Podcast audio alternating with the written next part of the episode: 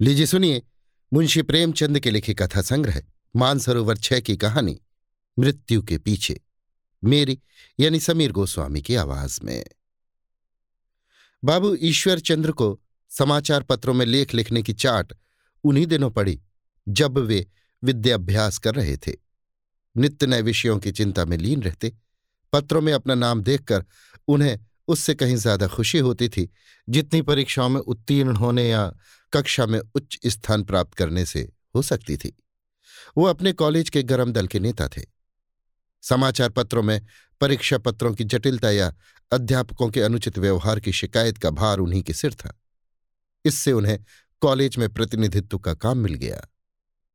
प्रतिरोध के प्रत्येक अवसर पर उन्हीं के नाम नेतृत्व की गोटी पड़ जाती थी। उन्हें विश्वास हो गया कि मैं इस परिमित क्षेत्र से निकलकर संसार के विस्तृत क्षेत्र में अधिक सफल हो सकता हूँ। सार्वजनिक जीवन को वो अपना भाग्य समझ बैठे थे। कुछ ऐसा संयोग हुआ कि अभी एमए परीक्षार्थियों में उनका नाम निकलने भी न पाया था कि गौरव के संपादक महोदय ने वानप्रस्थ लेने की ठानी और पत्रिका का भार ईश्वर चंद्र दत्त के सिर पर रखने का निश्चय किया। बाबूजी को ये समाचार मिला तो उछल पड़े।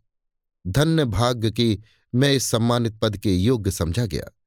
इसमें संदेह नहीं कि वो इस दायित्व के गुरुत्व से भली भांति परिचित थे, लेकिन कीर्ति लाभ के प्रेम ने उन्हें बाधक परिस्थितियों का सामना करने पर उद्यत कर दिया। वो इस व्यवसाय में स्वातंत्र, आत्मगौरव, अनुशीलन और दायित्व की मात्रा को बढ़ाना चाहते थे। भारतीय पत्रों को पश्चिम के आदर्श पर चलाने के इच्छुक थे। इन इरादों के पूरा करने का सुअवसर हाथ आया। वे प्रेमोल्लास से उत्तेजित होकर नाली में कूद पड़े। ईश्वर चंद्र की पत्नी एक ऊँचे और धनाढ़ कुल की लड़की थी और वो ऐसे कुलों की मर्यादा प्रियता तथा मिथ्या गौरव प्रेम से संपन्न थी। ये समाचार पाकर डरी कि पति महाशय कहीं इस झंझट में फंसकर कानून से मुँह न मोड़ ले। लेकिन जब बाबू साहब ने आश्वासन दिया कि ये कार्य उनके कानून के अभ्यास में बाधक न होगा तो कुछ न बोली। लेकिन ईश्वर चंद्र को बहुत जल्द मालूम हो गया कि पत्र संपादन एक बहुत ही ईर्ष्यायुक्त कार्य है जो चित्त की समग्र वृत्तियों का अपहरण कर लेता है। उन्होंने इसे मनोरंजन का एक साधन और ख्याति लाभ का एक यंत्र समझा था। उसके द्वारा जाति की कुछ सेवा करना चाहते थे। उससे द्रव्योपार्जन का विचार तक न किया था।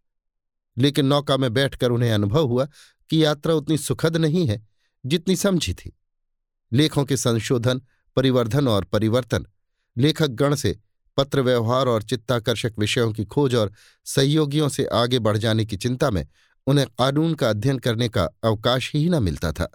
सुबह को किताबें खोलकर बैठते कि सौ पृष्ठ समाप्त किए बिना कदापि न उठूँगा।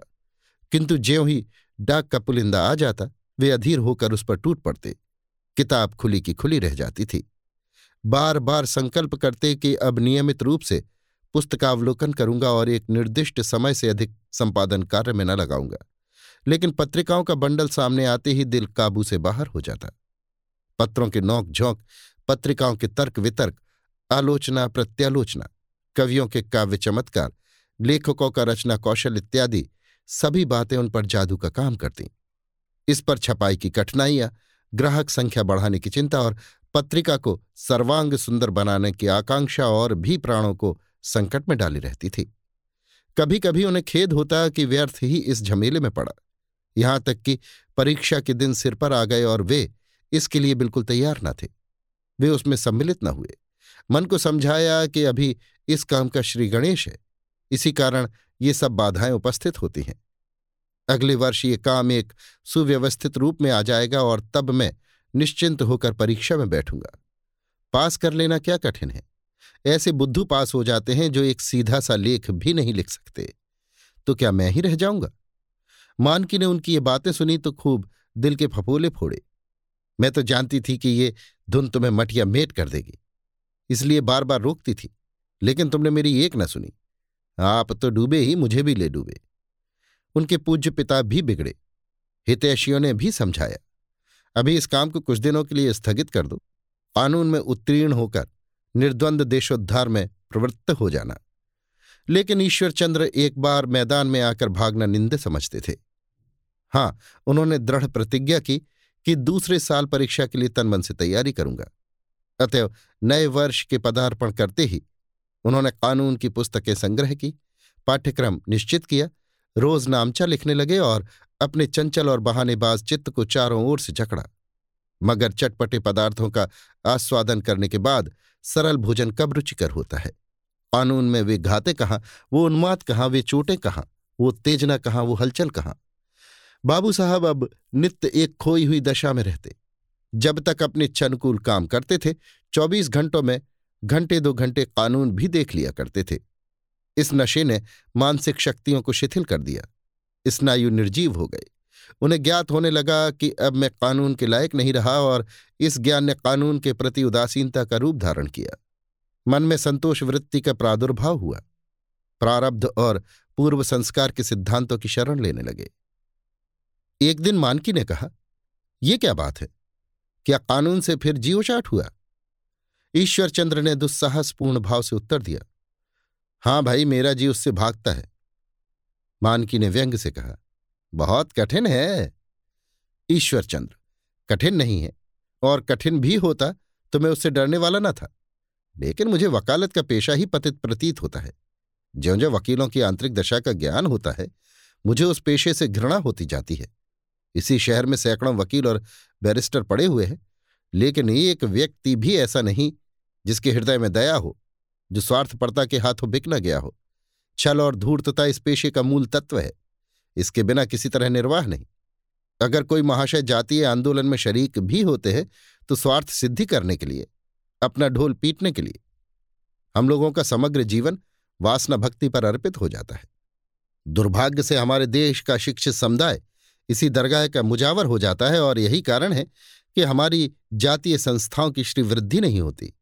जिस काम में हमारा दिल न हो, हम केवल ख्याति और स्वार्थ लाभ के लिए उसके कर्णधार बने हुए हों, वो कभी नहीं हो सकता। वर्तमान सामाजिक व्यवस्था का न्याय है, जिसने इस पेशे को इतना उच्च स्थान प्रदान कर दिया है। ये विदेशी सभ्यता का निकृष्टतम स्वरूप है कि देश का बुद्धिबल, स्वयं धनोपार्जन न करके दूसरों की पैदा की हुई दौलत पर चयन करता। शहद की मक्खी न बनकर चीटी बनना अपने जीवन का लक्ष्य समझता है। मान की चिढ़कर बोली, पहले तुम वकीलों की इतनी निंदा न करते थे? ईश्वरचंद्र ने उत्तर दिया, तब अनुभव न था। बाहरी टीम टाम ने वशीकरण कर दिया था। मान की, क्या जाने तुम्हें पत्रों से क्यों इतना प्रेम है? मैं जिसे देखती हूँ, अपनी कठिनाइयों का रोना रोते हुए पाती हूँ।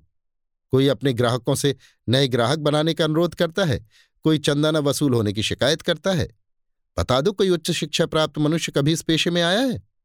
जिसे कुछ नहीं सूझती, जिसके पास ना कोई सनद हो, ना कोई डिग्री, वही पत्र निकाल बैठता है और भूखों मरने की अपेक्षा रूखी रोटियों पर ही संतोष करता है। लोग विलायत जाते हैं, वहाँ कोई डॉक्टरी पढ़ता है, कोई इंजीनियरिंग कोई सिविल सर्विस। लेकिन आज तक न सुना कि कोई एडिटरी का काम सीखने गया।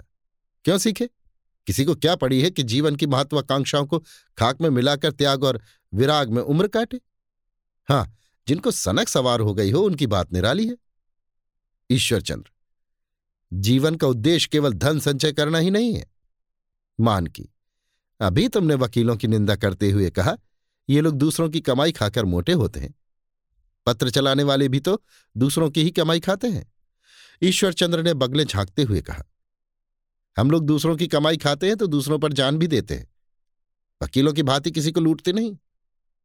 मान की, ये तुम्हारी हठधर्मी है। वकील भी तो अपने मुवक्किलों के लिए जान लड़ा देते हैं। उनकी कमाई भी उतनी ही है जितनी पत्र वालों की। अंतर केवल इतना है कि एक की कमाई पहाड़ी स्त्रोता है, दूसरे की बरसाती नाला। एक में नित्य जल प्रवाह होता है, दूसरे में नित्य धूल उड़ा करती है। बहुत हुआ तो बरसात में घड़ी दो घड़ी के लिए पानी आ गया। ईश्वरचंद्र पहले तो मैं यही नहीं मानता कि वकीलों की कमाई हलाल है। और ये मान भी लूँ तो ये किसी तरह नहीं मान सकता कि सभी वकील फूलों की सेज पर सोते हैं। अपना अपना भाग्य सभी जगह है। कितने ही वकील हैं जो झूठी गवाहियाँ देकर पेट पालते हैं। इस देश में समाचार पत्रों का प्रचार अभी बहुत कम है। इसी कारण पत्र संचालकों की आर्थिक दशा अच्छी नहीं है। यूरोप और अमेरिका में पत्र चलाकर लोग करोड़पति हो गए हैं। इस समय संसार के सभी समुन्नत देशों के सूत्रधार या तो समाचार पत्रों के संपादक और लेखक हैं, या पत्रों के स्वामी। ऐसे कितने ही अरबपति हैं जिन्होंने अपनी संपत्ति की नींव पत्रों पर ही खड़ी की थी। ईश्वर चंद्र सिद्ध करना चाहते थे कि धन, ख्याति और सम्मान प्राप्त करने का पत्र संचालन से उत्तम कोई साधन नहीं है। और सबसे बड़ी बात तो यह है कि इस जीवन में सत्य और न्याय की रक्षा करने के सच्चे अवसर मिलते हैं। परंतु मान की पर इस वक्त्रता का जरा भी असर न हुआ। स्थूल दृष्टि को दूर की चीज़ें साफ़ नहीं देखती। मानकी के सामने सफल संपादक का कोई उदाहरण न था। सोलह वर्ष गुजर गए। ईश्वरचंद्र ने संपादकीय जगत में खूब नाम पैदा किया। जातीय आंदोलनों में अग्रसर हुए पुस्तकें लिखी, एक दैनिक पत्र निकाला, अधिकारियों के भी सम्मान पात्र हुए। बड़ा लड़का बीए में जा पहुँचा। छोटे लड़के नीचे के दर्जों में थे। एक लड़की का विवाह भी एक धन संपन्न कुल में किया है। विदित यही होता था कि उनका जीवन बड़ा ही सुखमय है, मगर उनकी आर्थिक दशा अब भी संतोषजनक न थी। खर्च आमदनी से बढ़ा हुआ था। घर की कई हज़ार की जायदाद हाथ से निकल गई। इस पर बैंक का कुछ न कुछ देना सिर पर सवार रहता था। बाज़ार में भी उनकी साख न थी। कभी कभी तो यहाँ तक नौबत आ जाती कि उन्हें बाज़ार का रास्ता छोड़ना पड़ता। अब वो अक्सर अपनी युवावस्था की अदूरदर्शिता पर अफसोस करते थे। जातीय सेवा का भाव अब भी उनके हृदय में तरंगे मारता था। लेकिन वो देखते थे कि काम तो मैं तय करता हूँ और यश वकीलों और सेठों के हिस्सों में आ जाता था। उनकी गिनती अभी तक छुट भइयों में थी। यद्यपि सारा नगर जानता था कि यहाँ के सार्वजनिक जीवन के प्राण वही हैं, पर यह भाव कभी व्यक्त न होता था। इन्हीं कारणों से ईश्वरचंद्र को संपादन कार्य से अरुचि होती थी। दिनों दिन उत्साह क्षीण होता जाता था, लेकिन इस जाल से निकलने का कोई उपाय न सूझता था। उनकी रचना में सजीवता न थी, न लेखनी में शक्ति। उनके पत्र और पत्रिका दोनों ही से उदासीनता का भाव झलकता था। उन्होंने सारा भार सहायकों पर छोड़ दिया था, खुद बहुत कम काम करते थे। हाँ दोनों पत्रों की जड़ जम चुकी थी, इसलिए ग्राहक संख्या कम न होने पाती थी। वे अपने नाम पर चलते थे। लेकिन इस संघर्ष और संग्राम के काल में उदासीनता का निर्वाह कहा? गौरव ने प्रतियोगी खड़े कर दिए, जिनके नवीन उत्साह ने गौरव से बाजी मार ली। उसका बाज़ार ठंडा होने लगा। नए प्रतियोगियों का, जनता ने बड़े हर्ष से स्वागत किया। उनकी उन्नति होने लगी। यद्यपि उनके सिद्धांत भी वही, लेखक भी वही, विषय भी वही थे, लेकिन आगंतुकों ने उन्हीं पुरानी बातों में नई जान डाल दी। उनका उत्साह देख ईश्वर चंद्र को भी जोश आया कि एक बार फिर अपनी रुकी हुई गाड़ी में ज़ोर लगाए। लेकिन न अपने में सामर्थ्य थी, न कोई हाथ बटाने वाला नज़र आता था। इधर उधर निराश नेत्रों से देखकर हतोत्साह हो जाते थे। हा, मैंने अपना सारा जीवन सार्वजनिक कार्यों में व्यतीत किया। खेत को बोया, सींचा, दिन को दिन और रात को रात न समझा। धूप में जला, पानी में भीगा और इतने परिश्रम के बाद जब फ़सल काटने के दिन आए तो मुझमें हंसिया पकड़ने का भी भूता नहीं। दूसरे लोग जिनका उस समय कहीं पता न था, अनाज काट काट कर खलिहान भरे लेते हैं और मैं खड़ा मुँह ताकता हूँ। उन्हें पूरा विश्वास था कि अगर कोई उत्साहशील युवक मेरा शरीक हो जाता तो गौरव अब भी अपने प्रतिद्वंदियों को परास्त कर सकता। सभ्य समाज में उनकी धाक जमी हुई थी, परिस्थिति उनके अनुकूल थी, ज़रूरत केवल ताजे खून की थी। उन्हें अपने बड़े लड़के से ज़्यादा उपयुक्त, इस काम के लिए और कोई न दिखता था। उसकी रुचि भी इस काम की ओर थी, पर मानकी के भय से वो इस विचार को जबान पर न ला सके थे। इसी चिंता में दो साल गुजर गए और यहाँ तक नौबत पहुँची कि या तो गौरव का टाट उलट दिया जाए या इसे पुनः अपने स्थान पर पहुँचाने के लिए कटिबद्ध हुआ जाए। ईश्वरचंद्र ने उसके पुनरुद्धार के लिए अंतिम उद्योग करने का दृढ़ निश्चय कर लिया। इसके सिवा और कोई उपाय न था। ये पत्रिका उनके जीवन का सर्वस्व थी। इससे उनके जीवन और मृत्यु का संबंध था। उसको बंद करने की वो कल्पना भी न कर सकते थे। यद्यपि उनका स्वास्थ्य अच्छा न था, पर प्राण रक्षा की स्वाभाविक इच्छा ने उन्हें अपना सब कुछ अपनी पत्रिका पर न्यछावर करने को उद्यत कर दिया। फिर दिन के दिन लिखने, पढ़ने में रत रहने लगे। एक क्षण के लिए भी सिर न उठाते। गौरव के लेखों में फिर सजीवता का उद्भव हुआ। विद्वजनों में फिर उसकी चर्चा होने लगी। सहयोगियों ने फिर उसके लेखों को उद्यत करना शुरू किया। पत्रिकाओं में फिर उसकी प्रशंसा सूचक आलोचनाएँ निकलने लगी। पुराने उस्ताद की ललकार फिर अखाड़े में गूंजने लगी। लेकिन पत्रिका के पुनः संस्कार के साथ उनका शरीर और भी जर्जर होने लगा। हृदय रोग के लक्षण दिखाई देने लगे। रक्त की न्यूनता से मुख पर पीलापन छा गया। ऐसी दशा में वो सुबह से शाम तक अपने काम में तल्लीन रहते। धन और श्रम का संग्राम छिड़ा हुआ था।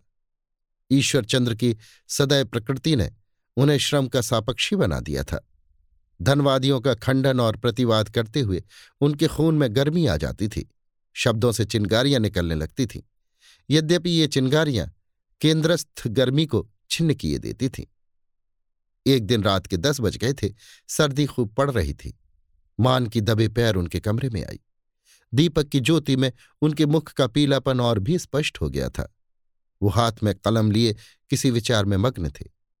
मान की आने की उन्हें भी आहट न मिली। मान की एक क्षण तक उन्हें वेदनायुक्त नेत्रों से ताकती रही तब बोली, अब तो ये पोथा बंद करो। आधी रात होने को आई, खाना पानी हुआ जाता है। ईश्वर चंद्र ने चौक कर सिर उठाया और बोले, क्यों? क्या आधी रात हो गई? नहीं, अभी मुश्किल से दस बजे होंगे। मुझे अभी जरा भी भूख नहीं है। मान की, कुछ थोड़ा सा खा लो ना। ईश्वर चंद्र, एक ग्रास भी नहीं। मुझे इसी समय अपना लेख समाप्त करना है। मान की, मैं देखती हूँ तुम्हारी दशा दिन दिन बिगड़ती जाती है। दवा क्यों नहीं करते? जान खपाकर थोड़े ही काम किया जाता है। ईश्वर चंद्र अपनी जान को देखूँ या इस घोर संग्राम को देखूँ जिसने समस्त देश में हलचल मचा रखी है। हज़ारों लाखों जानों की हिमायत में एक जान ना भी रहे तो क्या चिंता? मान की, कोई सुयोग सहायक क्यों नहीं रख लेते? ईश्वर चंद्र ने ठंडी सांस लेकर कहा, बहुत खोजता हूँ पर कोई नहीं मिलता। एक विचार कई दिनों से मेरे मन में उठ रहा है। अगर तुम धैर्य से सुनना चाहो तो कहूँ। मान की, कहो सुनूँगी। मानने लायक होगी तो मानूँगी, क्यों नहीं?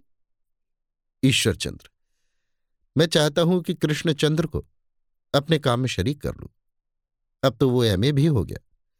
इस पेशे से उसे रुचि भी है। मालूम होता है कि ईश्वर ने उसे इसी काम के लिए बनाया है। मानकी ने अवहेलना भाव से कहा कि अपने साथ उसे भी ले डूबने का इरादा है? घर की सेवा करने वाला भी कोई चाहिए कि सब देश की ही सेवा करेंगे? ईश्वर चंद्र कृष्णचंद्र यहाँ किसी से बुरा ना रहेगा। मान की, क्षमा कीजिए, बाज आई। वो कोई दूसरा काम करेगा जहाँ चार पैसे मिले। ये घर फूक काम, आप ही को मुबारक रहे। ईश्वरचंद्र, वकालत में भेजोगी, पर देख लेना, पछताना पड़ेगा। कृष्णचंद्र उस पेशे के लिए सर्वथा अयोग्य है। मान की, वो चाहे मजूरी करे, पर इस काम में न डालूँगी। ईश्वरचंद्र तुमने मुझे देखकर समझ लिया कि इस काम में घाटा ही घाटा है। पर इसी देश में ऐसे भाग्यवान लोग मौजूद हैं जो पत्रों की बदौलत धन और कीर्ति से मालामाल हो रहे हैं। मान की, इस काम में तो अगर कंचन भी बरसे तो मैं उसे ना आने दूँ। सारा जीवन वैराग्य में कट गया। अब कुछ दिन भोग भी करना चाहती हूँ। ये जाति का सच्चा सेवक अंत को जातीय कष्टों के साथ, रोग के कष्टों को न सह सका। इस वार्तालाप के बाद मुश्किल से नौ महीने गुजरे थे कि ईश्वरचंद्र ने संसार से प्रस्थान किया। उनका सारा जीवन सत्य के पोषण, न्याय की रक्षा और प्रजा कष्टों के विरोध में कटा था।